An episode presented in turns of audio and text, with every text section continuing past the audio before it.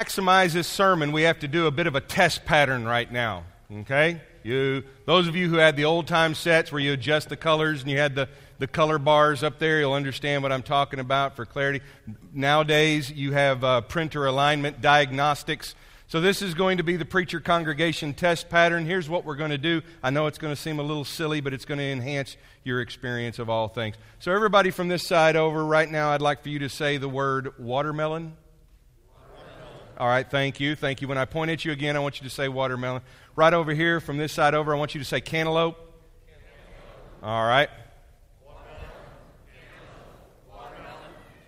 Very good. Thank you for that. Now, I want all of us together on this channel right here. I want us to say the word peccadillo. Okay, do it again. There you go. You know what that is. That's what you get when you cross a pickle and an armadillo. So there you go.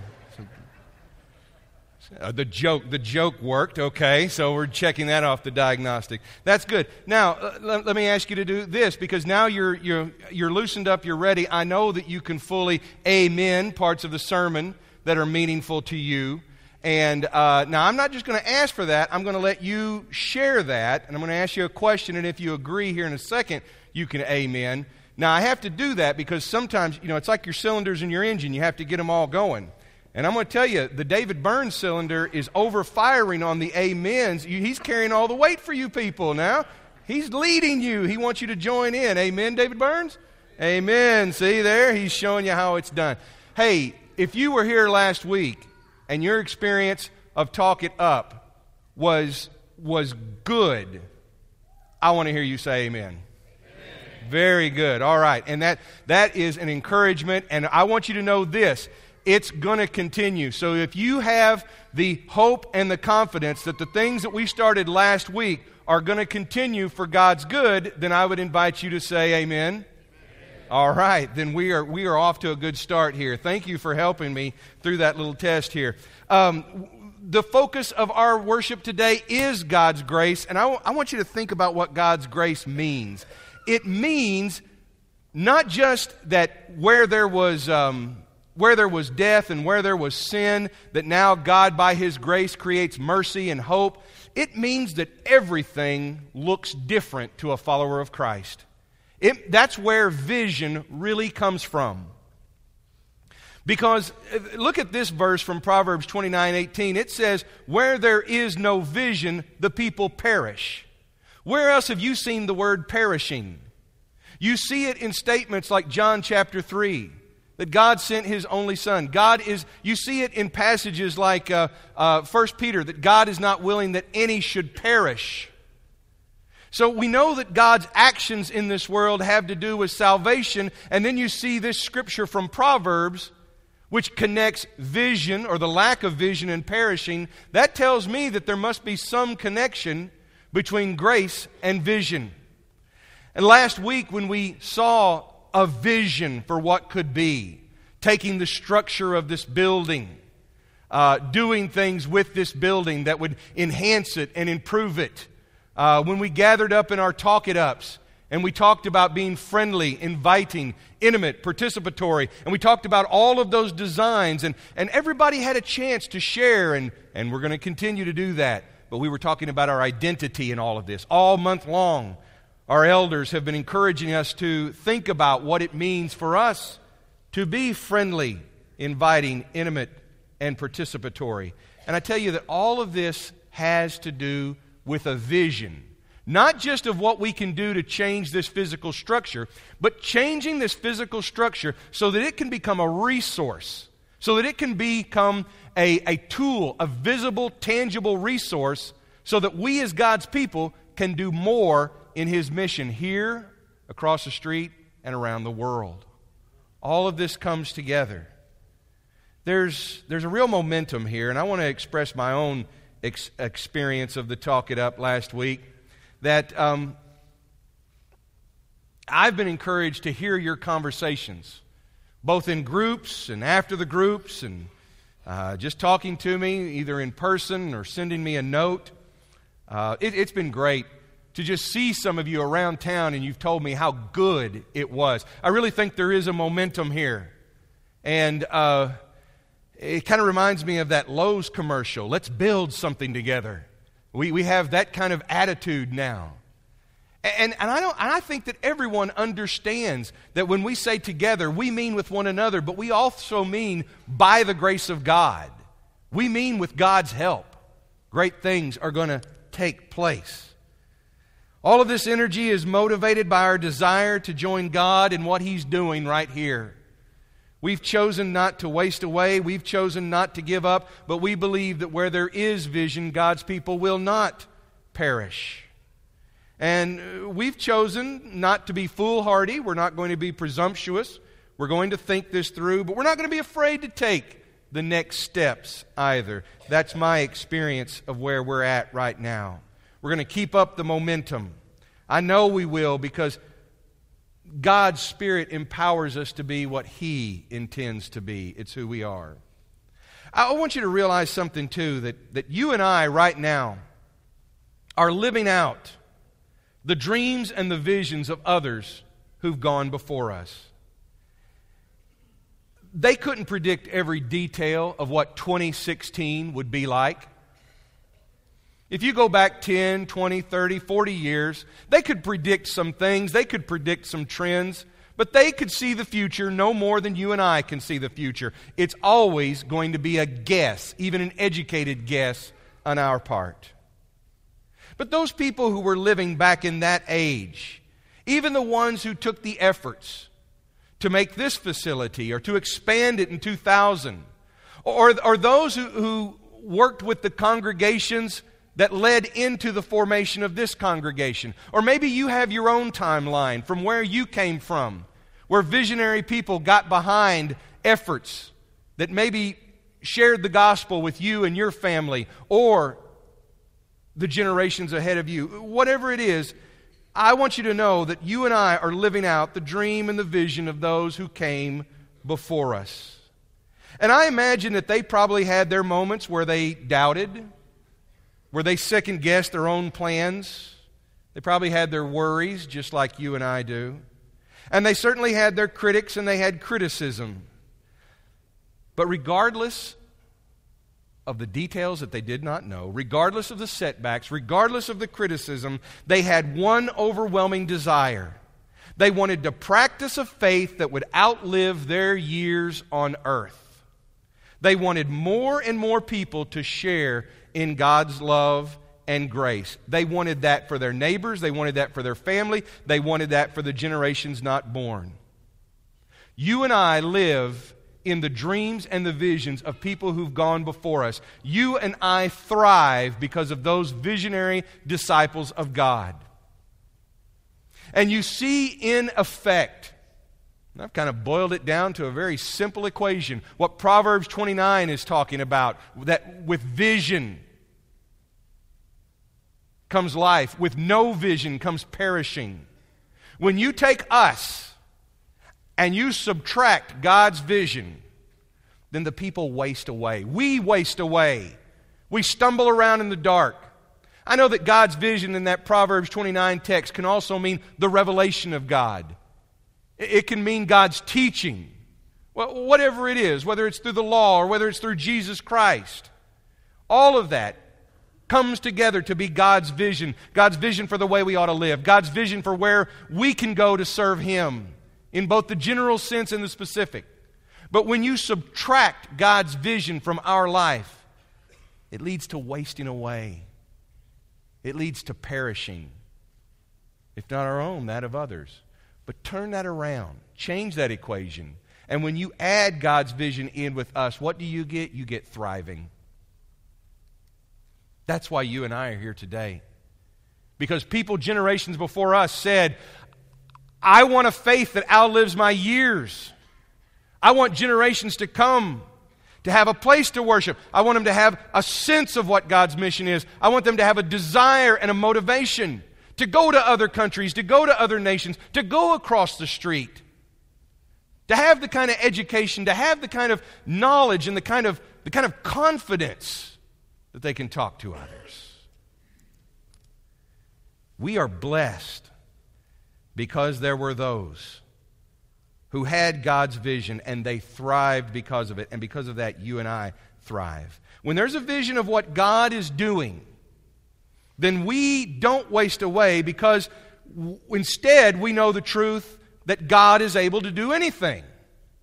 Ephesians 3, verse 20. Now, I'm going to check my diagnostics again. That ought to get some amen. God is able to do anything. Yeah, need, we need to say that because we need to convince one another that we don't, that's not just some churchy thing that we say. God's able to do anything. Well, yeah, in theory, God's able to do anything. But you know, in reality, I mean, that's a lot of money. Okay, it doesn't work that way.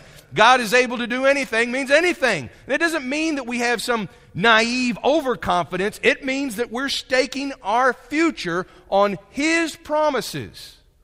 And I want to ask you, what promises are more secure than that?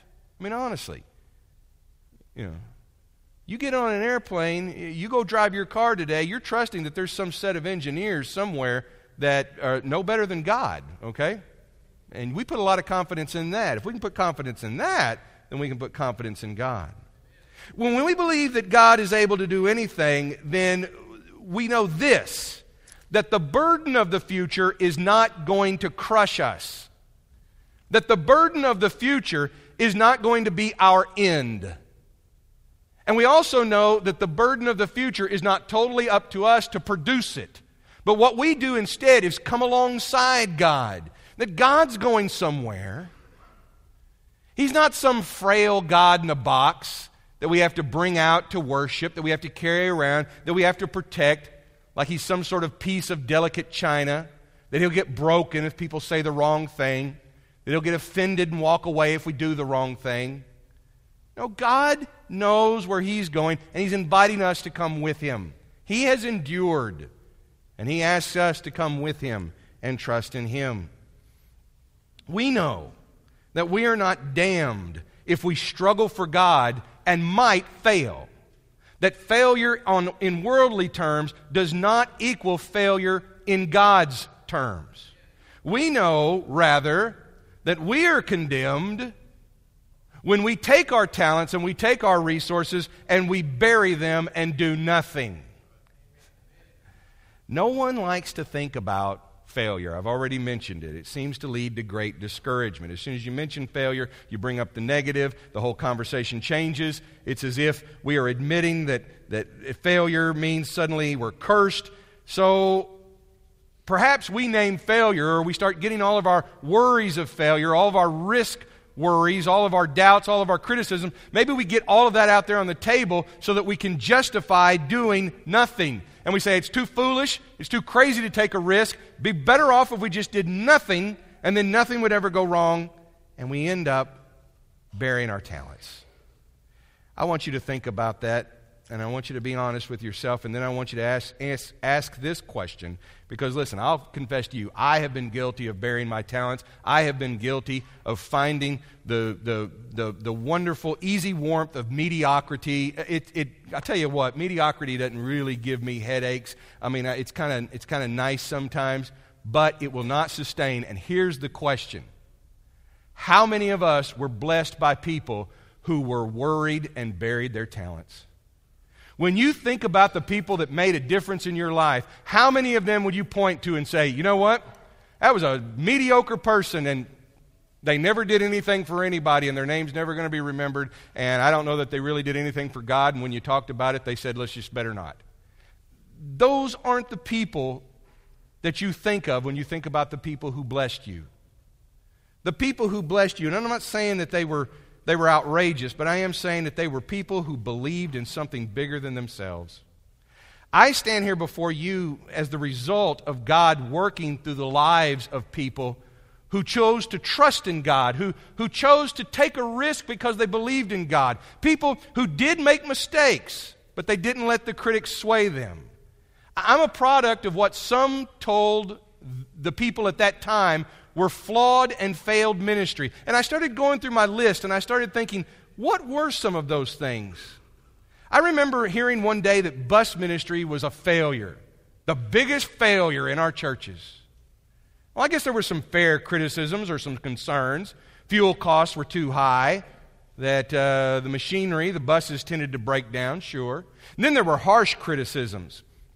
He brought in all those kids that were disruptive and they didn't know how to behave. Well, that's not their fault.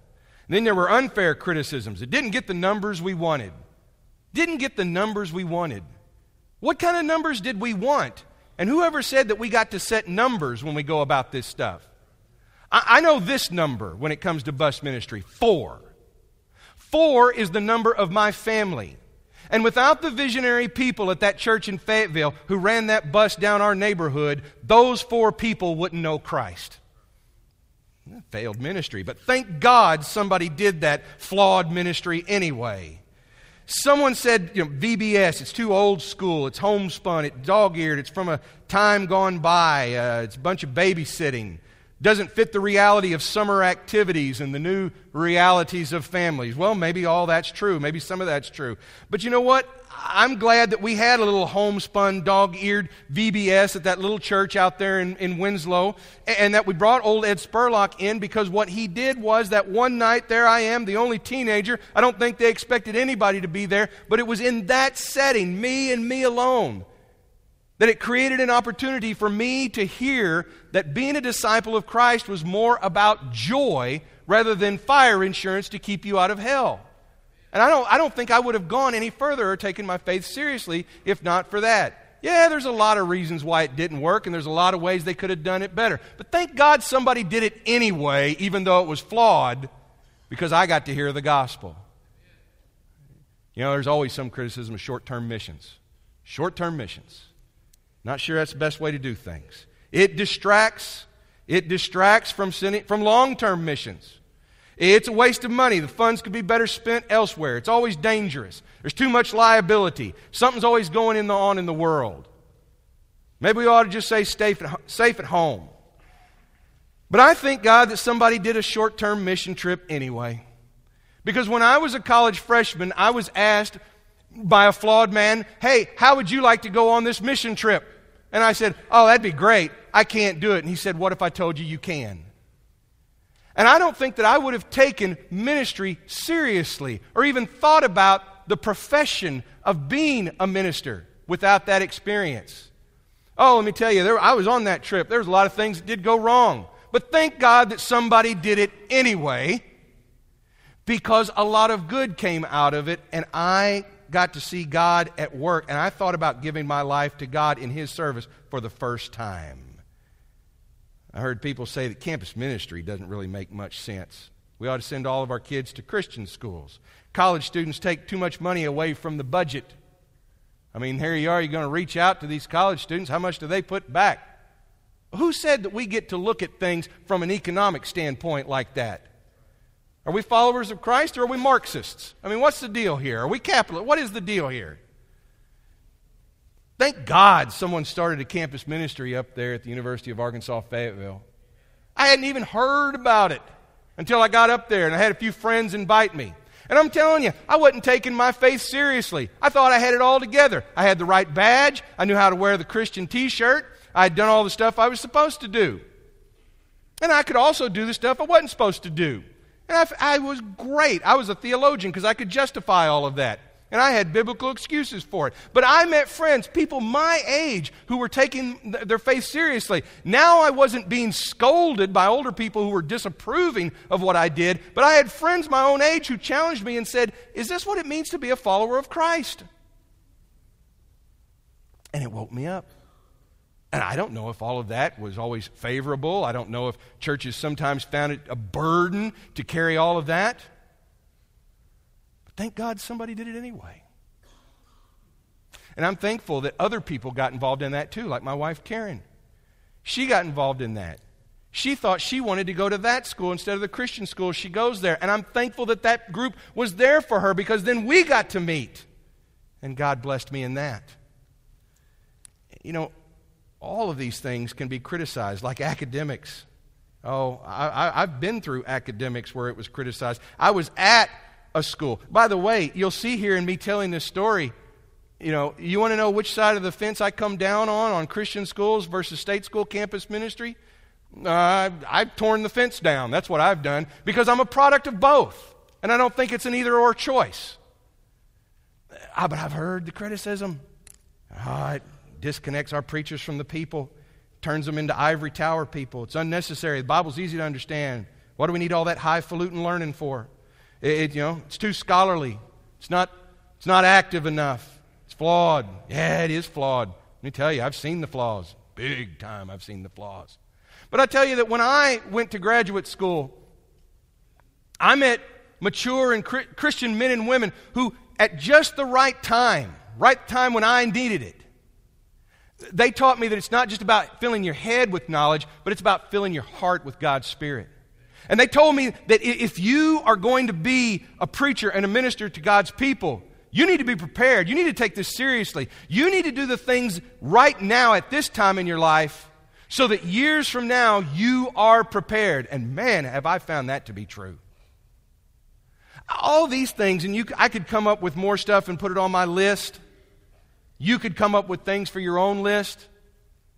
All of these things, I guess somebody can point out how it's flawed or how it's failed. But I just say, thank God for visionary people who took the risks, who devoted themselves to flawed and failed ministries because they knew that they were flawed and failed. And they did it anyway. And many of them, for just such a time as this, were the people that God needed to change the lives of others. It, I imagine you could say the same thing. As I said, you could have your own list. I can't, you know, and I look, and I, here's another thought. When I look at these things, and, and for me, these are very real memories. And I've had the privilege, and I thank God for it, to go to the people who did those things. And I know that they had their doubts, and I know that they had their critics. And I know that they had their frustrations when they were doing those ministries. And I know from many of you who were involved in ministries like this and other ministries in the life of this church. And I know from people who are no longer with us, but they were involved in ministries ages ago, right here in this church, that they had their critics and, and they were frustrated and they had their doubts and worries. But I've had the privilege of meeting with some of those people and saying, You, you did something that made a difference for me and in my life, and you've inspired me to do the same. And when I look at all of that, I think about those people who made a difference. But you know who I don't think about? Who I can't think about? Are the critics. I don't think I remember any of the critics in any of these things. Maybe one or two, but you know what? The second I even go there, I don't want to think about them anymore. You know why? Because it doesn't matter, it doesn't count. It's too easy to criticize. I'm not the first person to recognize that. I want to show you a quote that's always meant something to me. It's from Teddy Roosevelt, 1910. It's from a speech called The Man in the Arena. He says this It's not the critic who counts, not the man who points out how the strong man stumbles or where the doer of deeds could have done them better. The credit belongs to the man who is actually in the arena, whose face is marred by dust and sweat and blood, who strives valiantly, who errs, who comes short again and again, because there is no effort without error and shortcoming, but who does actually strive to do the deeds, who knows great enthusiasms, the great devotions, who spends himself in a worthy cause who at best knows in the end the triumph of high achievement, and who at the worst, if he fails, at least he fails while daring greatly, so that his place shall never be with those cold and timid souls who neither know victory nor defeat. yeah, amen, Teddy Roosevelt on that. You know, but wait a second, that's just worldly wisdom from a president, isn't it? Is it? Or is it very similar to the wisdom that Timothy, or that Paul gives Timothy when he says, God did not give us a spirit of cowardice, but rather a spirit of power and of love and of self discipline? The point here is that it's so easy to criticize. And why would any of us, especially when God is involved, want to be a critic on the sidelines, talking about how the doer of deeds could do it better or how the strong ones stumble. When what we need to do is get in the arena. But you'll get hurt that way in the arena. You'll get, you'll get bloodied, you'll get beat up. Yeah? But at least if you fail, you know that you failed trying valiantly. And God sees that. God knows that. Jesus Christ Himself set his face toward Jerusalem. And he did not look back. And he knew that in worldly terms, he was going to fail. Don't think for a minute that any of those disciples saw the cross and thought, oh, well, now wait, this doesn't work out. There were very few of them, even, who were able to say, you know, somehow this is all going to work out. Why did they abandon him? Why did they turn on him? Because they were being critical. They were being critical. And when Peter says, I don't know this man, he means it. Jesus had let him down. But God takes that failure and turns it into triumph. But Jesus had to stay the course. He had to follow God's will anyway. When God's Spirit gives us vision, a spirit of power, a spirit of love, a spirit of self discipline. We're not talking about being foolhardy and reckless, we're talking about having vision. Then, when we have vision, God's people thrive. Despite criticism, despite doubt, despite worry, despite the challenges, they thrive. We can apply this to so many things. We can apply it to the experiences that you will have as a Christian at any point in your life. But I want to apply it right now to what we've decided to do, what we've thought about doing, what we're encouraged and excited about doing as a church. And I've said that you and I are blessed by people who lived generations before us. Now I want you to look in the other direction towards the future. And I want you to just imagine with me. I want you to imagine what it would be like. Maybe 10 years from now or, or 20 years from now. And in, in that future, this building here is firmly established in the midst of the University of Arkansas Fort Smith campus. The mission field has come to us. There are groups of young adults now walking across the parking lot, walking all around this building. And right out here, right outside this worship center, there, there's, a, there's a patio area, an open area that looks somewhat like these drawings but the point is, there's people out there. There's people out there fellowshipping, drinking coffee together, maybe having lunch. And this group of students walks past there, and the people on that patio invite them to come over and, and talk with them. And as they're talking, this friendly, inviting group says, You know, we're going to have a cookout right here at the end of this week. Won't you join us? And so now there's a cookout on that open patio. There's young people, old people alike participating in that feast. The passersby who were invited, they've come to that, and, and, and now they meet some of the older members of this congregation who are serving food. And the older people get to know them and they listen to their stories. And the young passersby talk about their interests. And then one of them starts talking about her needs. She knows that these are a people who pray. And so she asks for some prayers. She says that it's been challenging to be in a new city going to school here. And that she wants a career that not only makes money, but she wants a career that helps people. And she started a new job working for a company in this town. And she hopes that that might enable her to help other people. And the older couple, the members of this congregation that meets here in the future, they do pray for her. They promise to pray for her. But some of what she says reminds them of a class, and they say, Why don't you come to this class on Sunday? Because some of the things that they'll be talking about there will, that, that matter to you are going to be going on in that class. And now it's Sunday, and the congregation has gathered to worship. And there's people right here in a common area. They're, they're gathered inside around a welcome center, around a library. There's an inviting spirit to everyone who enters and a different couple, an older couple from out of town. They arrive. They've just moved here. And someone there in that greeting place offers them a cup of coffee. And they introduce themselves to each other. And the older couple says they've retired, they've moved to this town because they've come here to help out their family. And they actually seem a bit apologetic to the person who offered them coffee because their family, their children, are not followers of Jesus. But they're glad to be able to help. But oh, how they miss their home congregation. The person who offers them the coffee says, Tell me about that home congregation. Tell me about the people you left. They said they're a friendly bunch. They're like family to us. They're not just people we attend with, they're our family. And we stay in touch with them. But we know that maybe we need to be here. And so the person handing them the coffee says, Well, I've got some encouragement for you. I want to assure you that this congregation, and I've known it for years, this congregation is just like the one you left. And I'm hopeful that this can be just some measure of the kind of family that you had back in your hometown. Just then, that young passerby, that student, that, that young woman who was greeted by the young people on that patio, she comes into that welcome center.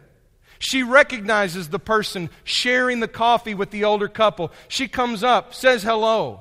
The person with the coffee introduces her to the older couple who've just moved to town. And in the process of the introductions, they find out that this young woman is working for the children of this older couple who do not yet know Jesus. And it's at that moment that that older couple turns to the person with the coffee with that knowing look that says, Who knows? Maybe it was for just such a reason as this that we've come here to this place. And the person sharing the coffee cannot help but think how many times in all of the generations that I've been here have I seen this work of God play out over and over again? Oh, that's just a fictional story, though. That's just a story of the future. That's just an imagining. Uh huh. That's vision. But I never said, and you can't say that that's not a true story. Only time will tell if that's anything like a true story. And the decisions that you and I make today can impact the faith of people 10 years from now, 20 years from now, 50 years from now. This is a lesson that I've taught long before today, long before Talk It Up. Our college students have heard me say this to them that the decisions that they make today can impact the faith of people 50 years from now. And I'll say the same thing to you. How do you know that's true? Because your faith, my faith, is impacted by the decisions of people who lived 30, 40, 50, thousands of years ago. We can have that spirit. It's a promise from God. On the day of Pentecost, Peter preaches and he says, God intends to pour out his Spirit on all people. Your sons and daughters will prophesy, your young will see visions, and your old will dream dreams. So, why don't we dare to imagine that God is able to do immeasurably more than all we can ask or imagine? And then we'll see if stories like that one that I just told cannot come true. I know they'll come true because I've seen that story happen before. But what decisions will you and I make today?